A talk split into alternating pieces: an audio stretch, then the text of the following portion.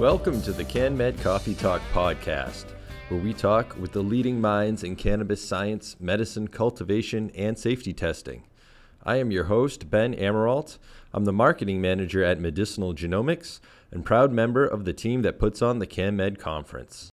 We are less than one week away from the CannMed 23 Innovation and Investment Summit, taking place at the Marriott Marco Island Beach Resort May 15th through 17th. It has taken a lot of work to get here, and the team has done an amazing job bringing everything together from the sponsors and exhibitors to the speakers and panelists, and of course, the attendees and members of the media. CannMed 23 is going to be a collection of cannabis leaders from around the world. We have folks coming in from Australia, Poland, Israel, Morocco, South Africa, the Caribbean, just to name a few. And we are also going to be joined by representatives from some of the largest brands, including Cookies, Wana Brands, Advanced Nutrients, Trulieve, Curaleaf, Steep Hill, and more. Check out cannmedevents.com to learn all about the events we have planned for CannMed 23 and learn more about the individuals and organizations that are participating. If you are planning to join us, I can't wait to see you on Marco Island.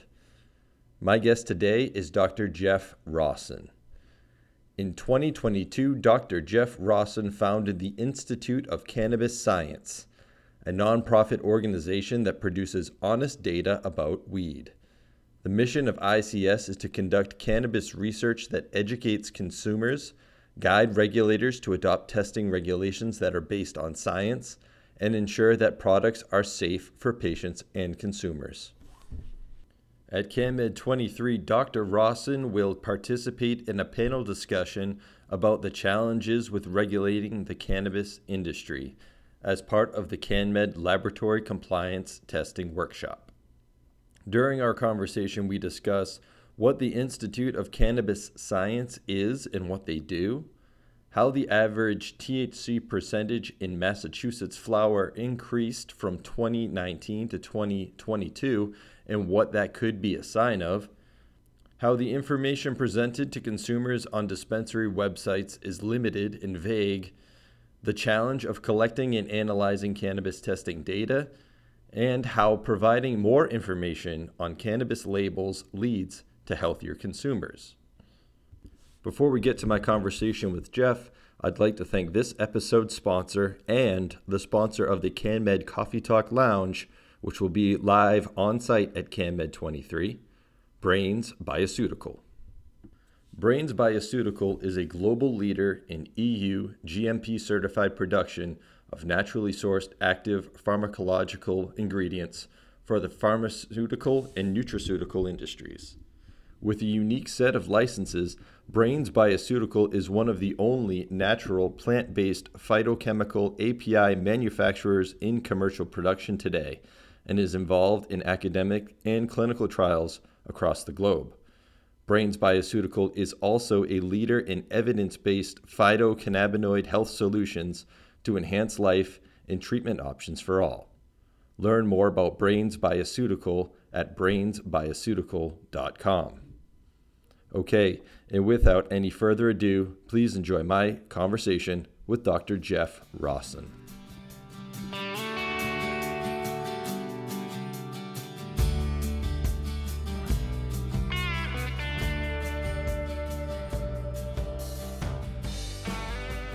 Good morning, Jeff. Thanks for joining us on the podcast. Good morning, Ben. Thanks for having me. Yeah, I am happy to have you here and happy to have you be part of CannMed 23 as part of our lab compliance workshop, which we'll talk about a little bit later. But I do want to talk with you about the work that you're doing with the Institute of Cannabis Science to analyze cannabis testing data and make it public so that consumers and regulators and the general public get a real look at what's going on in the industry. So, let's start there. Tell everyone about the Institute of Cannabis Science, what you guys do, and why you feel it's so important.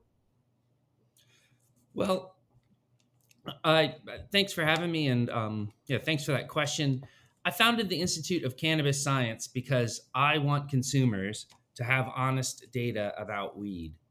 Um, I think that the the moves um, towards legalization and normalization of cannabis are mostly good things in society, but they bring about a lot of changes in our public health, and um, so um, that that's why we need organizations like research nonprofits that can do research that's focused on the consumer angle um, and gives people the information that they need to make the healthiest choices they can. Excellent. And so, what data are you really looking at from from these labs? Is it all about potency? Is it uh, pesticides, microbials? What is your focus?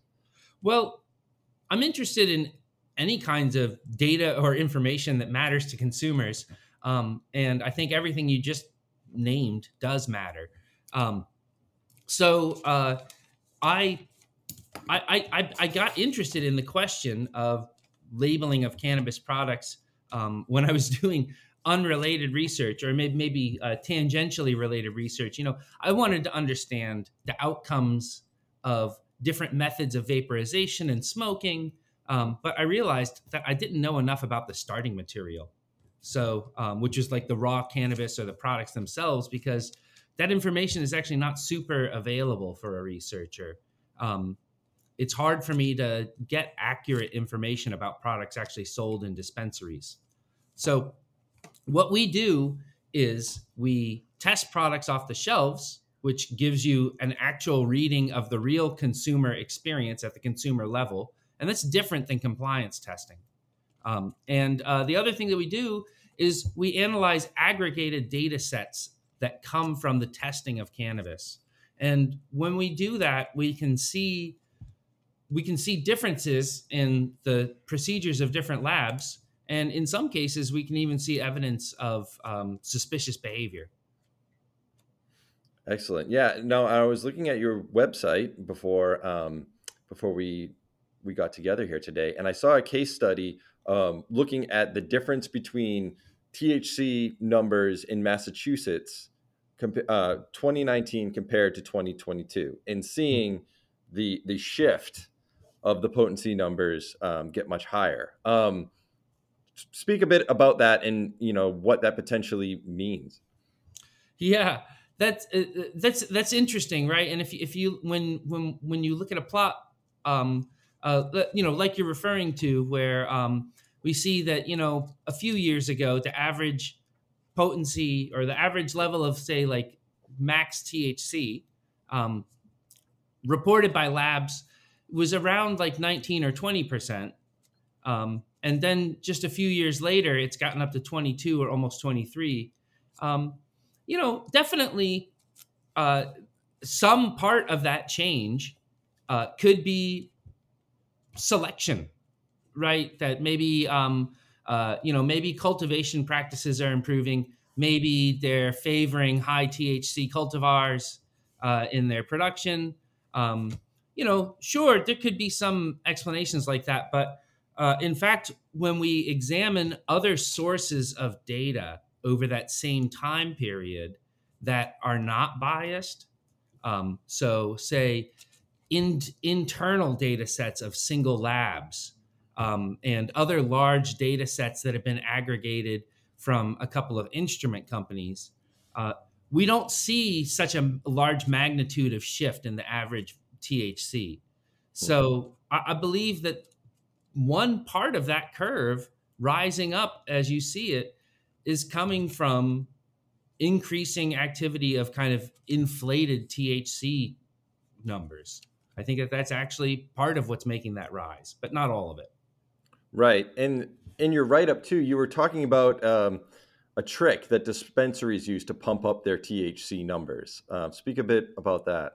Yeah, yeah. So I think that w- one of the challenges is actually just like they're very simple communication challenges in here because um, when I if I have a um, if I have cannabis flower um, like buds for smoking, then the THC that's present there is is not THC. It's actually a precursor molecule called THCA for acid, and when the cannabis is smoked, it actually does a reaction that makes THC.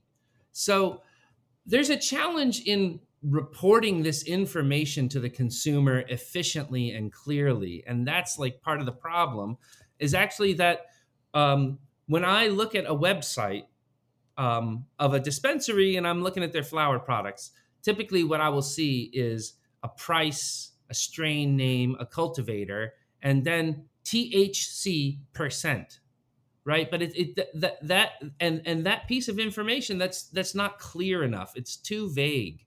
So what what consumers need is to be clearly told what, what that is. Is that the level of thca is that some derived value like max thc um, it's a problem of clear definitions and clear communication yes absolutely and in one of the previous episodes of this podcast i talked with Markus Roggen, who mm-hmm. um, has written about this whole idea of uh, how we report THC is sort of broken. And the whole idea of sort of reporting THC as a percentage on flower is sort of it, it's not in, entirely intuitive to the consumer, right? If you're if you're smoking one joint of you know 25% THC, how many milligrams of THC am I actually getting?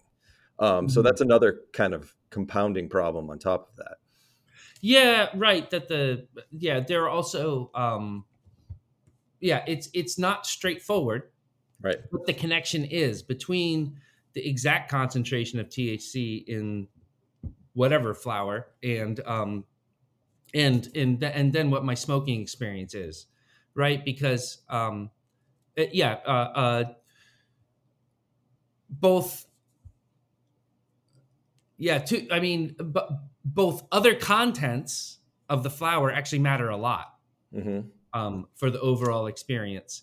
Um, and yes, the dosing is not straightforward, um, but uh, at the same time, um, the concentration of THC in the flower, it, you know, as a percent by mass, is almost the only way I can think of to kind of quantify it so, um, and it does seem to me have some meaning to consumers. But I agree that this the, the, the you know just like I said before, the information presented to the consumers on websites is very limited and vague. Yeah, absolutely. that is itself a big part of the problem, actually. Right. No, and it's interesting you say that the percentage is the only way that you can you can think about it. I, you should definitely talk with Markus at CannMed because uh, he has some ideas. Not all that I entirely understand, yeah. but you guys both as chemists, I'm sure could have a great conversation. Yeah, I, I, am sure I will have a good conversation with him. There's a couple of things I actually really disagree with him about, but um, oh. that's always. I think. Oh, oh but I, I think he's. I mean, he's definitely right that the way that the information is presented is not clear and um, and and and that these quantities have not been well enough defined. Absolutely. Hey, that's okay. We can we can always disagree. That's that's what mm-hmm. drives science forward. So before you had mentioned that um, sort of you were looking at the different data sources, and I kind of wrote down a note. I was curious, where are you getting this data? Is it publicly available, or how hard is it to kind of get together? Wow. Yes. So these data are publicly available, but also, yes, they are very hard to get together.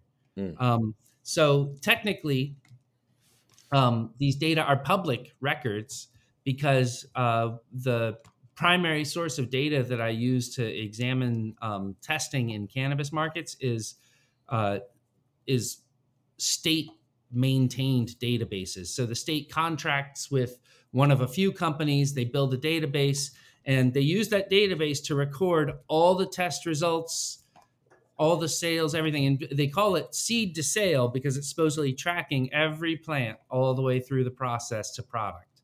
Um, so those data are out there but there are there's the usual challenge of the the time effort and willingness of um, uh, of of state employees to retrieve the data, but um, there are additional challenges because these databases are also pretty new.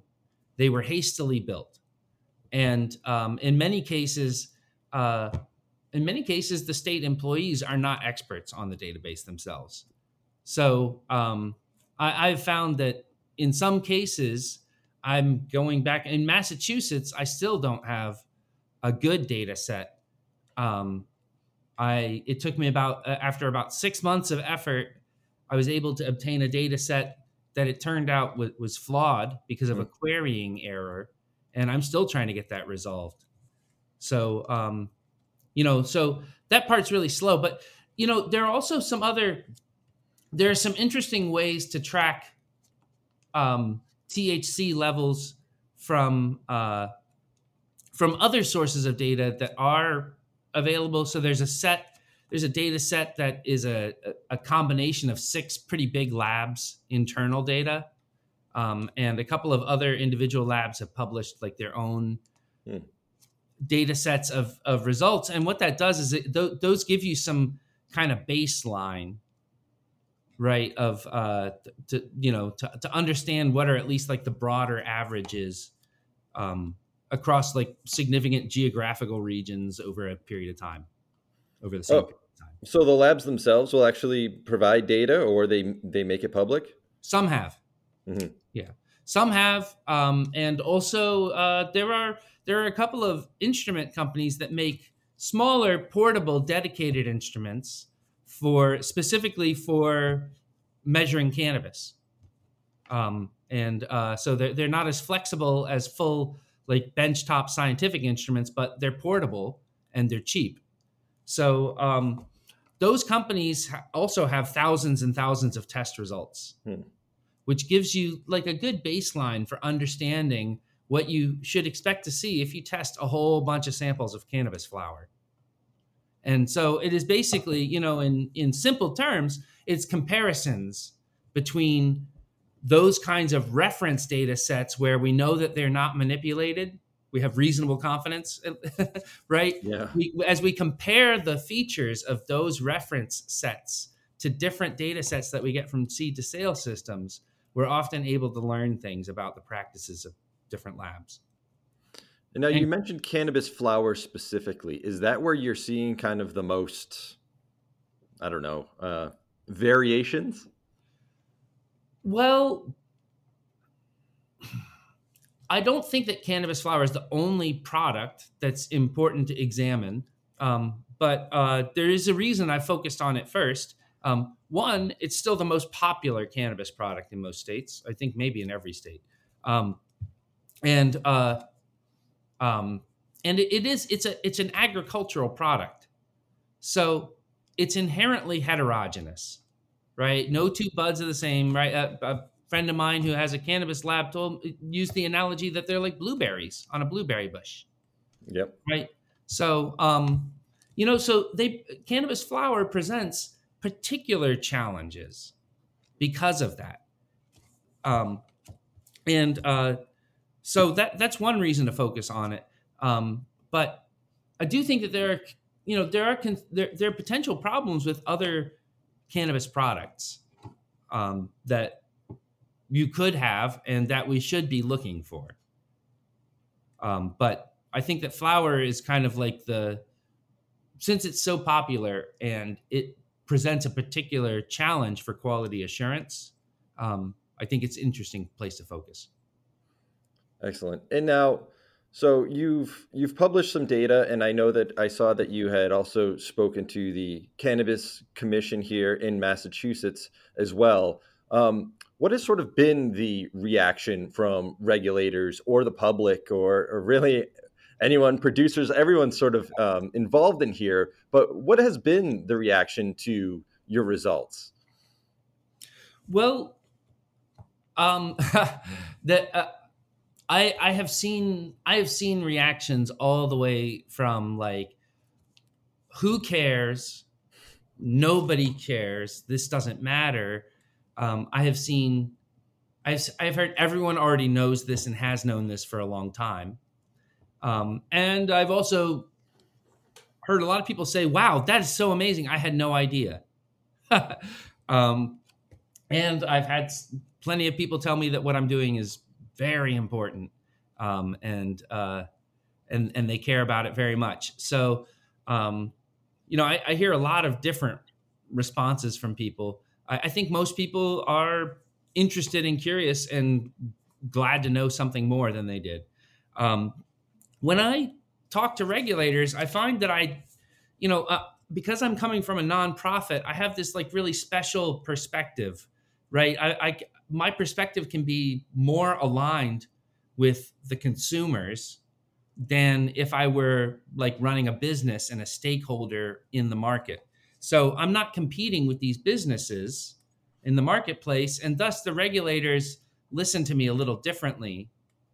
And uh, a nonprofit can actually, in some, some can can serve as sort of like a mediator or uh, an ambassador in a way between regulators and testing companies, right? I mean, most of the testing lab companies are just a bunch of honest scientists trying to do a good job and and like get paid for it right? And they, they, many of them got into this business because they're passionate about giving people safe cannabis products. That is what they want to do. They want to see this whole thing work.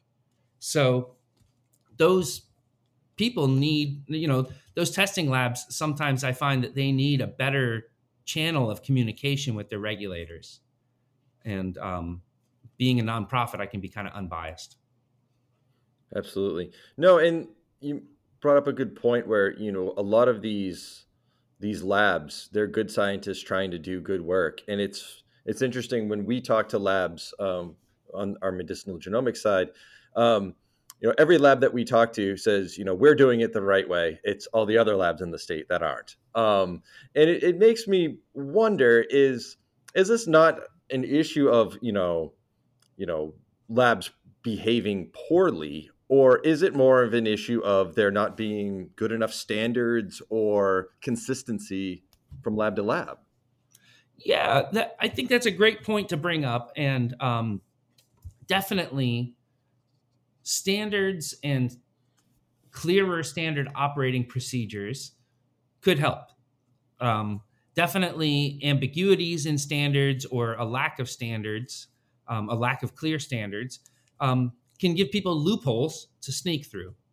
Um, so um, de- definitely, you know, Im- improvements improvements in procedures and standards could be beneficial, but there is also an element here of human behavior, um, and uh, there there's a there's a powerful economic incentive that's coming all the way from consumer demand, right? And it's really like a, set, a, a series of dominoes, right?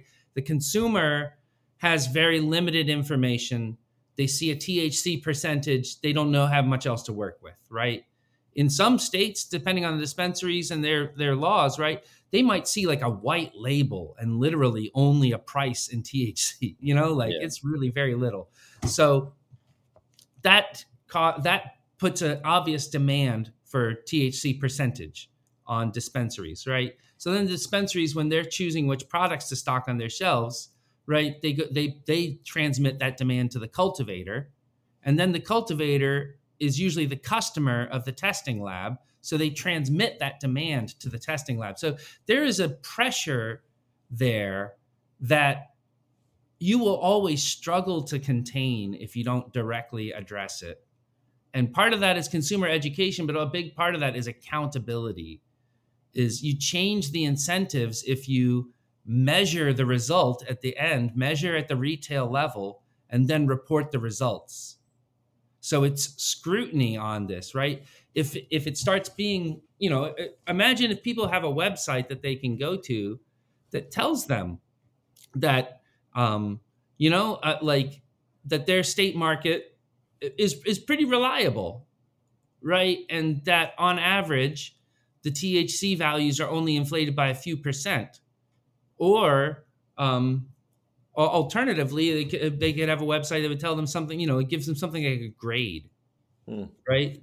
That says, oh, you know, like actually in your state, the regulations are working terribly, right? I, I, w- I wish people had information like that. That's the kind of information I want to bring people.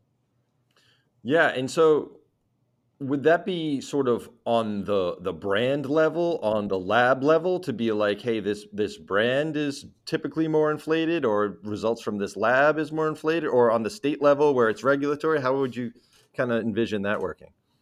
Well, I think if you give, I think if you give states a, a grade, it's very broad, um, but it's also really clear.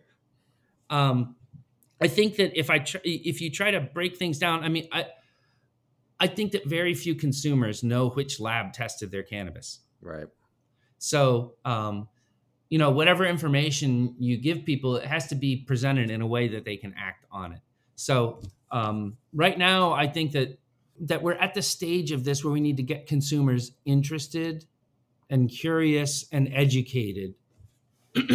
and so we probably have to give them a simple message that the system is, you know, that the system is not getting an F, right? But that the system is not getting an A yet.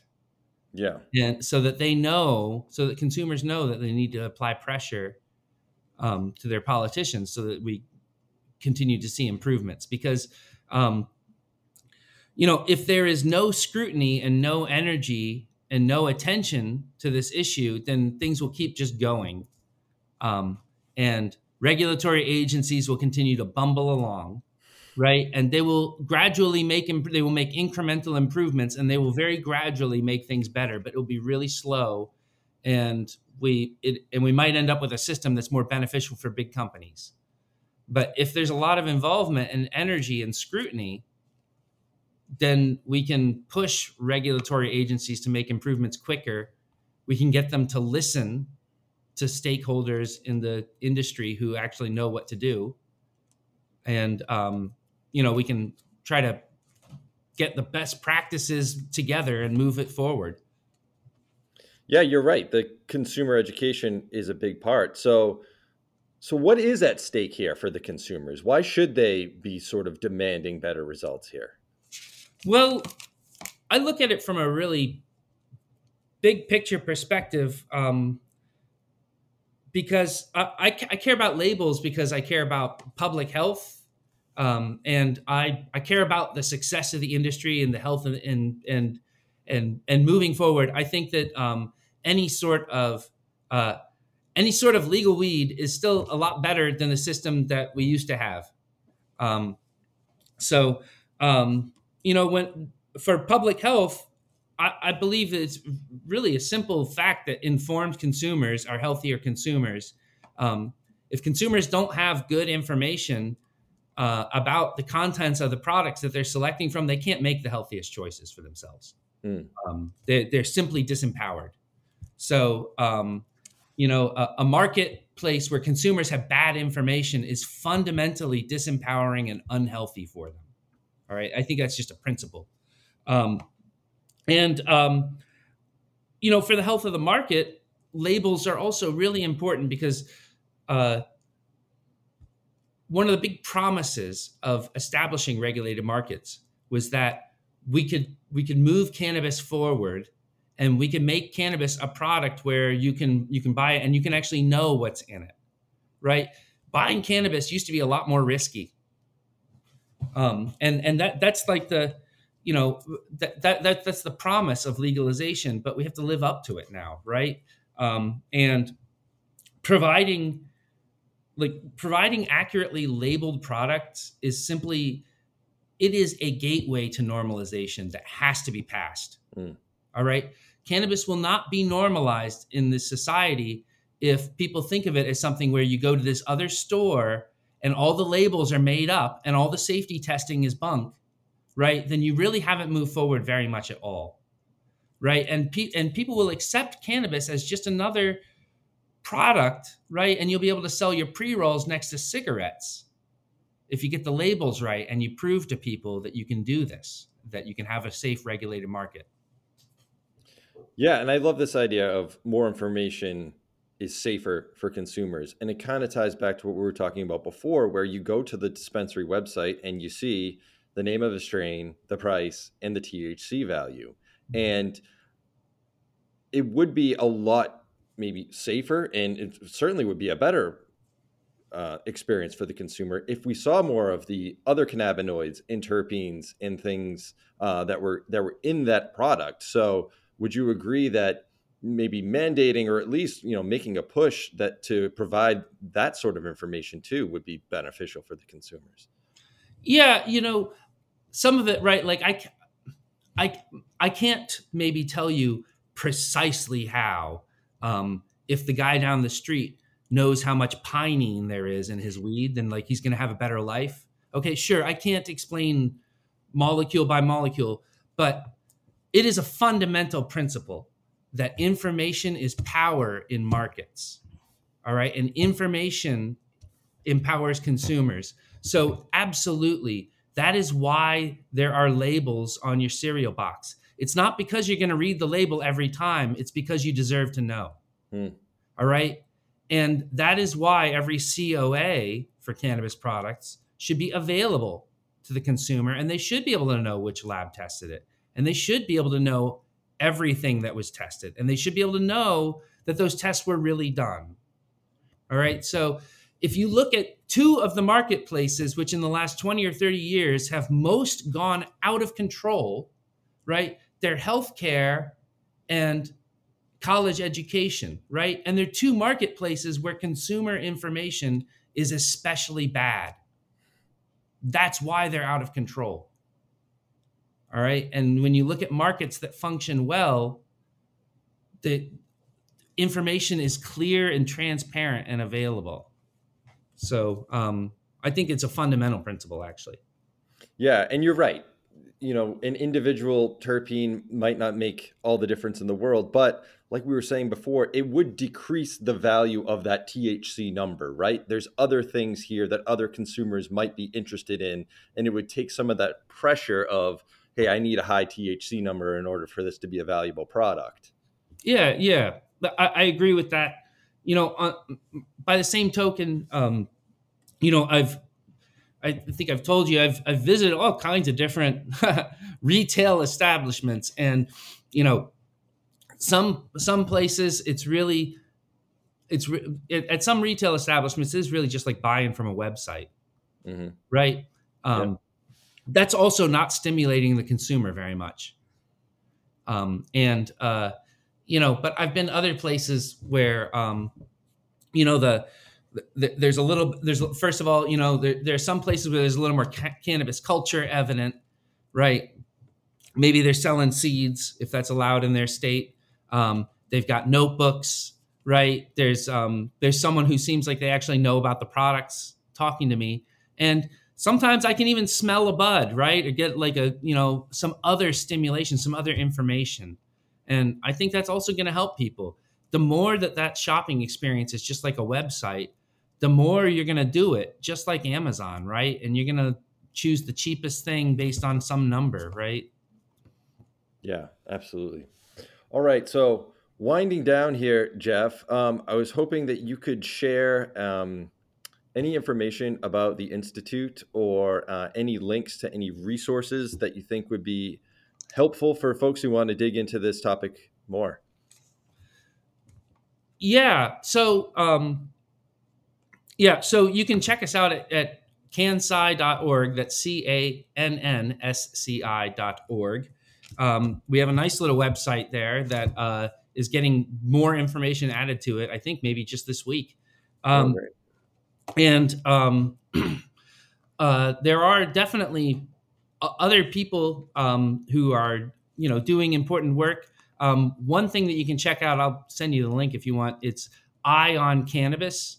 Um, it's a um, it's a great website put together by Jamie Toth in Oregon, and um, she's an independent journalist who's been digging into this subject for some time. So she has some really great long pieces and a li- little bit of independent research herself. Um, so those are a cu- couple places I would look. Um, and then um, the the other thing you can do if you if you if you care about this issue and you want honest data about weed, uh, you can donate to the institute, and uh, you can um, push your state regulators to um, to support quality assurance at the consumer level, which means shelf testing and aggregate data analysis. Excellent. No, and I did I know I said I was going to let you go, but now that just brought up something that I remember I wanted to ask you um, about the shelf testing, right? So, do you account for the fact that there might be just some, you know, degradation of the product while it's on the shelf? Definitely, De- definitely, and so, um, uh, um, but I, I would say that so far, um, the, the the degradation of cannabinoid compounds is um, it's a chemically known process. Mm. Um, so, um, uh, in any sample that I have tested off the shelf, it's never been old enough to show any kind of severe degradation. Um, but since since I'm looking at levels of both the the carboxylated acid compounds, but also the decarboxylated compounds, um, even short term aging, uh, it shouldn't be it, it sh- shouldn't be an issue. Um, in short term aging, maybe a little bit of THCA converts to THC, but if the quantity that I'm looking at is max THC, then I've kind of accounted for that already. Right. Okay, that makes sense. So definitely, I have to look at I have to look at everything very skeptically because yeah, you know the the, the COA is reporting to me a test that was done as a compliance test at the batch level. All right. So what I'm looking at now when I do this shelf testing, it is different. It, you know, that is a different experiment. And I would really hesitate. I, I would caution people against using a single test like that for some kind of enforcement purpose. Mm. All right, because because when I when I observe a discrepancy in an individual product from its label and my test, I don't know why. Right? For any individual one result, there, there are multiple potential explanations. So it's usually only in aggregate data when you see trends mm. that indicate trends that really indicate behavior, right? Otherwise, it's just, you know, it's one result, it's unlucky. Right because like we were saying before that you know each bud is different each blueberry is different so it could yeah yeah right and even a even a great cultivator might maybe one time they screw up and make a bad package you know and if you're not testing enough packages then you don't know whether you've observed something that's representative or not so you have to be really careful with how you use results like this all right, excellent. All right, Jeff, thanks again for the time today, and I look forward to seeing you down in Marco Island for CannMed. I'm looking forward to it also, Ben. Thanks so much, man.